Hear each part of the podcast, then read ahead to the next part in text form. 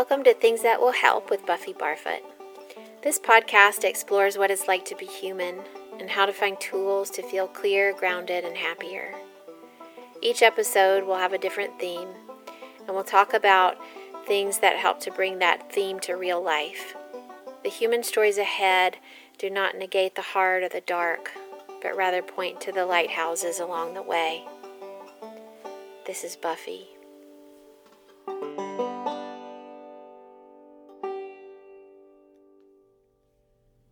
I've devoted this entire episode to the stories that we tell and the stories that are given to us by our family of origin and the right that we have to tell them differently as we build our lives and heal onward. And I want to start with a story about my dad. Um, and he told me this years ago, probably when I was about 12 or so. And dad was always incredibly intentional about how he told stories and and his southern cadence was was kind of like warm honey. And I I miss his voice and and the way that he spun stories more than I miss almost anything. Um, but they they definitely live in my head and my heart as like little smooth little treasures that I can pull out and revisit regularly. So when my dad was about 10, um, he remembered being at his grandmother's house in rural Mississippi. Um, she had a country house kind of out um, in the middle in the middle of nowhere and and he was there with his his uncle Willie, his uncle Tyson, his uncle Percy, and my papa, which was his daddy. And they'd all just eaten supper at the table together and it was time to clean up and and and time to wind down for the evening. And the men started talking about the politics and the state of the world and and kind of the important things going on around town um, the things that felt and sounded really important. And um, my dad was sort of half listening to them talk but he, he jumped up and and helped um, or started to help his grandmother clear the dishes and um, take everything to the sink. And and he remembered standing next to her at the sink, kind of looking for her to to give him direction to do the next thing. And and she wiped her hands on her apron, and she knelt down and and looked at him square in the face. And um, he told me he would never forget at that point what she said, she said, Jimmy, go sit down with the men. That's where you belong. This is what I do. And he said that he sensed that she was really comfortable with that, um, that conclusion and that role, and that she was really just mothering him to his place uh, to be with the men where he belonged. And dad told me, he said, even at that young of an age, and he was probably also about 10 or 12, um, my age when he told me the story, he told me that he was bo- he was super bothered by it and that he knew that something felt really off and really wrong to him. And um, and he looked at me intently. I still remember this so clearly. He looked at me intently and said, This story doesn't carry forward in our family. You belong, Buffy, you belong in the discussions after supper, too. And the politics and the philosophy and the intellect is every bit as um, as much your right as it is any boy or man. And at the time, I, I didn't realize um, how important this was, what he was doing. I didn't understand um, what a marker this was for me.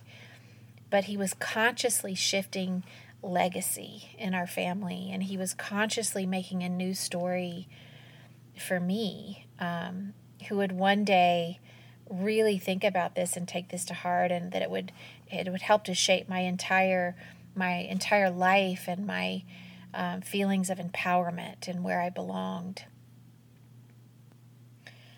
I don't think I ever thanked him specifically or properly for this moment in my childhood, but I think it's one of the most profound as I look back. The last time that I saw my dad um, before his fatal stroke, we were walking the beach together and we talked a lot about life and loss and and we shared a special a special week together in November. And we walked close to the shore and I remember our footprints. And I like when the undertow is strong and it pulls the water back over clean sand um, because a fresh footprint in sand feels like a brand new start. And I always think of this metaphor when I walk on the beach now, and it's it's one of my favorite places on earth.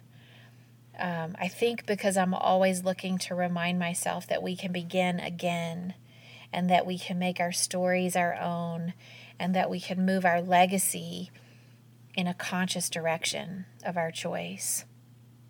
We are at a new place right now in history uh, that's never been before.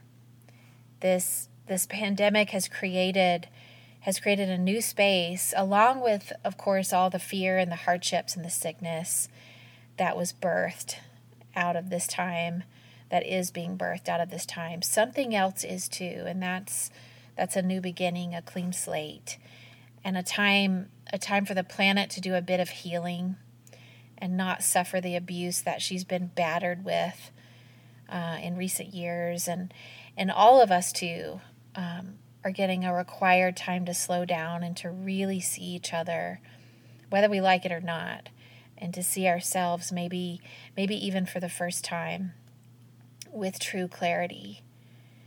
And it's almost like I've been thinking of it lately as almost like a new generation that's pushed up through the cracks and that we have a brand new chance to create an entirely different story on the other side of this when we come outside of our homes. An individual one, of course, and then a collective one. And I encourage you to notice your language and notice how you speak about yourself and your situation, and notice if it's rooted in fear or despair rather than support and hope. And I, I really want to be clear here about something. I think that Pollyanna language, or language that bypasses the reality of how hard things can be or, or feel, is not helpful and it can even be destructive. But if we can allow the grief of the darker times like this to be felt, and then eventually turn our language and our story towards something hopeful, then I think that is really good. And the stories that we stick with and the ones that we that we tell can become ones of hope and, and even resurrection.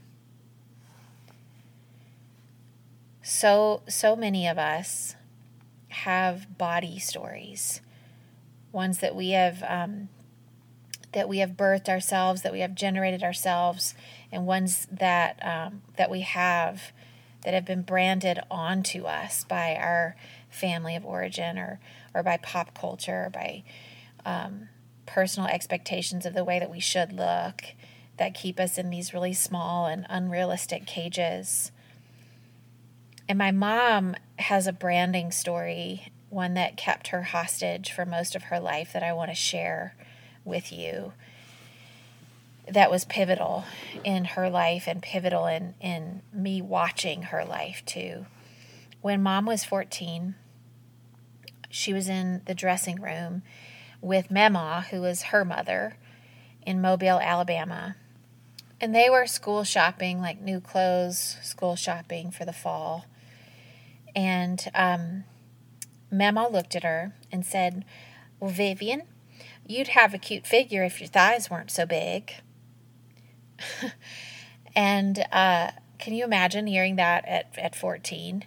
Um, and so, of course, I think it was such a tender age for my mom and for all of us at that age, and and it it just it branded her, um, it stuck with her, and she believed it, and she moved forward with that belief and kind of um, catered all of her assumptions about herself and her body in that frame um, forever after that. And you know, poor Mama, I, I don't I don't think that she felt really all that good about herself. And and I know it probably would have destroyed her if she had known how many years the story had stuck onto my mother and onto her body. But my mom carried it for years. And um, and then something really important happened when my mom was in her in her late 50s, early 60s with me. First of all, I didn't know this story about her and Mema in the dressing room until this particular day. We were in Chicago. I lived in Chicago at the time, and we were in Marshall Field's um, shopping for clothes, and she was visiting me in Chicago from Montgomery, Alabama. And we were in the dressing room. We each had gotten kind of a bundle, an armload of clothes to try on, and we were in one of the bigger, bigger dressing rooms so that we could try on clothes together. And one of the items that she'd collected to try on were, were these white linen pants that were really, um, really elegant. And she tried them on and, and they looked great. And I said, Oh, mom, those are cute. You should get those. And she looked at me kind of puzzled and she said, Well, I probably shouldn't get white pants, you know, because of my thighs. And I was like, What? No, what do you mean because of your thighs? I don't know what you're talking about. And then she went on to tell me this story in detail um, about what she was told when she was 14. And I was shocked. I said, Well, mom, that isn't true. Like, that isn't even a, a, a realistic or valid thing. And it sounds like that you've just carried something all these years in your body and in your mind because it was what you were told and you just kind of decided to believe it and i'm wondering if if you know i could help you just drop that today and i think she must have been really ready for that because she looked at me and she was like yeah i i can drop that and i almost felt like she just needed the witness and she needed the permission to let it go and to kind of um, peel the branding off of her body and move forward in a way that was really hopeful and positive and conscious. And so she did, and she bought the pants, and um, and they still hang in her closet. And I I just love that moving that legacy um, of positivity forward and not taking uh, taking the belief system that somebody had given her anymore. And she even though she carried it in her body for years afterwards. As an adult and as a young mother, my mom made a decision not to carry this branding forward to me. I grew up being celebrated for my body, and however it changed and, and fluctuated, and however I thought about how I looked, um, my parents were really conscious about celebrating that and making me feel comfortable in my skin. And, and I definitely had times where I was hard on myself, but I was free of anything that she put on me. And that story, its story ended with her. And she eventually was able to debrand herself too. And now we both have a story of our own that is positive and, and body kind. And I think that um, on the other side of that, that Mema would be really proud of that. And and would be proud of how that moved forward in our family because I definitely think it was something that she didn't realize that she was contributing to. And she probably needed somewhere in her timeline, you know, needed somebody to do the same for her, but but never had that.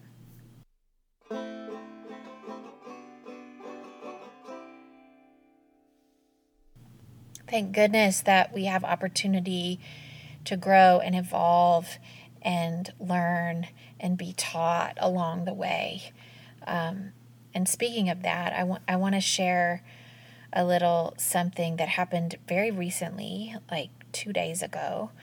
Um, I made a post about my baby Coretta, who's three and a half months old. I made a post about her having sleep regression um, around four months. A lot of babies do, and um, and I'm really tired right now and um, just kind of made a post about this coffee cup that I was having coffee in the shower and I was hiding from my four year old. And um, it was sort of funny, but it was also pretty real and serious um, because of how exhausted I am. And so many people responded and commented with sympathy and with, oh, girl, I know, and I've been there, and it's really hard, and blah, blah, blah. And um, it kind of felt good to have that mama support coming in. And then one woman who um, is a lactation consultant, who's been a student of mine for a very long time, responded to me sympathetically and sweetly, but also with kind of a gentle scolding and a, a scolding of my language. And she pointed me towards new language um, and to say, instead of sleep regression, she pointed me towards saying that my baby is having sleep progression. And that right now, Coretta's brain is doing miraculous things, and that she's actually making wild progress in her development. And that's partly why babies kind of get disrupted in their sleep in their four month range because they're doing so much changing neurologically. And and that in fact it's it's a really positive sign. And because this woman has been my student for a long time, she's heard me talk about how important I think language is in the telling of our story. And so I, I really appreciated this scolding um, because I, I'll always need help in practicing this and having reflection from people and people teaching me along the way and pointing out, like, hey, look at it this way, and continuing to see how the stories I tell can support a life of wellness while still being really real. Um, the reality is, I am exhausted, but it was helpful to focus on my baby's growth and the positive backing to why she's not sleeping. And that is amazing what her little brain is doing rather than just focusing on how exhausted I am and it feeling like a regression. So, this little language correction um, really helped me, and I just wanted to share that. A good thing to start to look at in terms of the way that you tell your stories is do the stories that you tell make you feel broken or do they make you feel whole? Do they support your growth or do they keep you tethered to the old way and the way that the things have always been and the archaic model? And did you know? Do you really know? Really know? That you can rewrite them, that you can rewrite your stories, and that you get to be the author. My friend Katrina, who I went to graduate school with for dance in Illinois, and I was also roommates with her. She was a really special human um, that I that I had the privilege of spending three years with during that time period. Um, and Katrina, our third year of graduate school, the summer before our third year, she uh, began to study Feldenkrais, which is a type of somatic, subtle somatic work. And she'd been away all summer, kind of steeped in this special work. And Katrina already had a wisdom and an understanding of the body in a way that um, that always made me kind of stay in awe of her. And I think she was one of the first people to alert me to the language that we put on our bodies and the injuries and the history of ourselves and the labels of good and bad and how that could be organized. And we, I just um, reunited with her, and it was the first week of classes for our third year, and we were taking a, a dance kinesiology class together. And we were asked on the first day to trace a life size outline of ourselves, of our bodies on big paper, big white paper. And, and then we were to go to, um, to the corners of the room kind of by ourselves and color on these life size tracings where we had physical problems, injuries, or pain. And so without giving any thought um, or critique to that assignment, I went and I started coloring. And I had a lot of problem areas. I had um, issues with my ankles, some arthritis there, and some problems in my knees, and um, even in my hips and spine in terms of turnout and and uh, what ballet had done to my body. And so I, I had a lot to color. and at a certain point, I looked up, and Katrina was over there with her life size tracing of herself, and it was just blank. And she was kind of sitting there, just serenely um, being wise and and kind of soaking in her thoughts or whatever. But she was not coloring at all. Nothing was colored. And I remember kind of crawling over to her and asking her what was going on and if she was okay. And she was like, "Oh yeah, I'm I'm okay. I just uh, don't want to color." Problems on my body. I don't want to give life to them in that way and identify them in that way. And I'm telling you, it just washed all over me. And I understood immediately. And I realized what a flawed assignment it was. And one that cemented those problems and, and bad parts in our consciousness instead of giving space and air and light to um, to places in our body that potentially needed extra love and extra care and nourishment. And um, what we were being asked to do is push those bad things even deeper and make those those branding places even more um, prominent. And Katrina really taught me something significant that day. And it was the day I stopped saying, I have a bad ankle, I have a bad knee. And later, uh, much later, when I would become a yoga teacher, I would remember that day and I would try to encourage my clients to shift that language too. And they would come into my my studio and they would say, Well, I signed up for a private from you because I have a bad hip or whatever.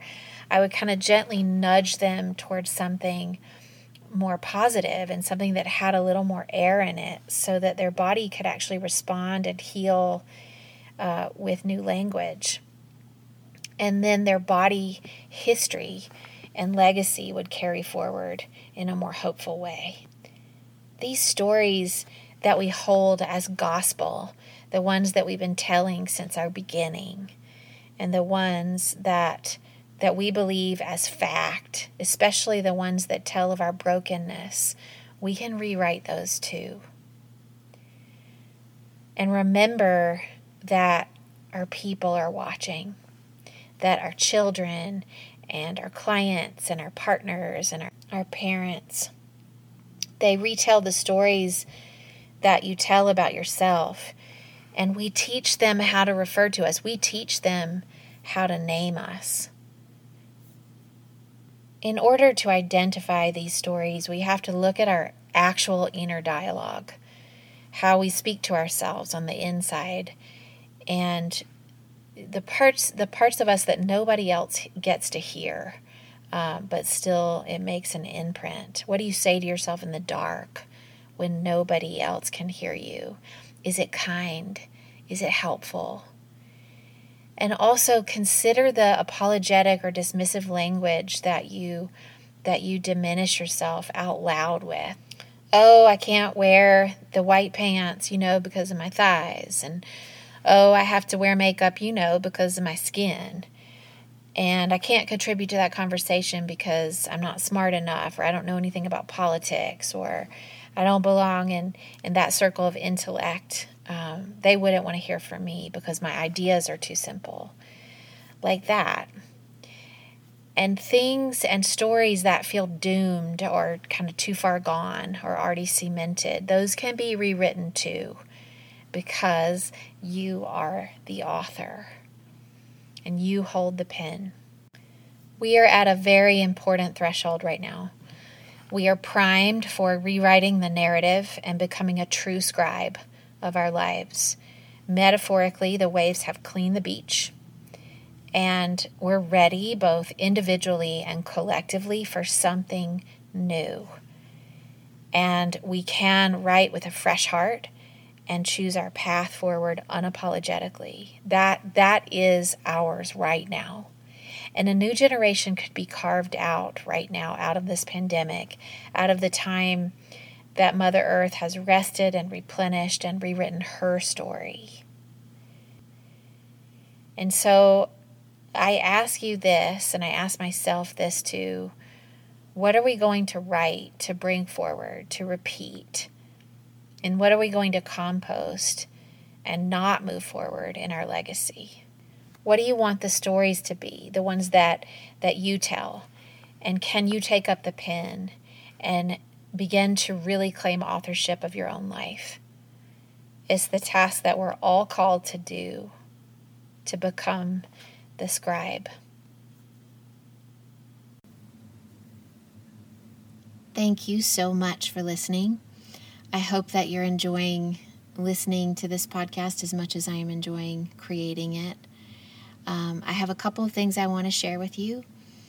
Uh, if you are enjoying listening and you do um, love the episodes, I would love for you to rate it and review it and even share it if you feel inclined.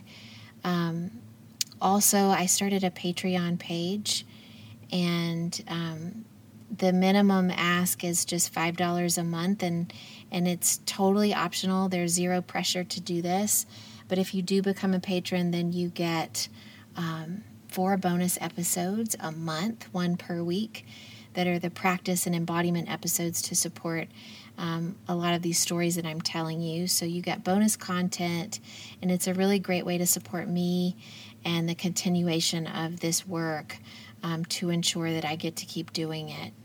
Information for that can be found on the show notes. Um, thank you again for all of your support and for your listening, and I hope you have a beautiful day.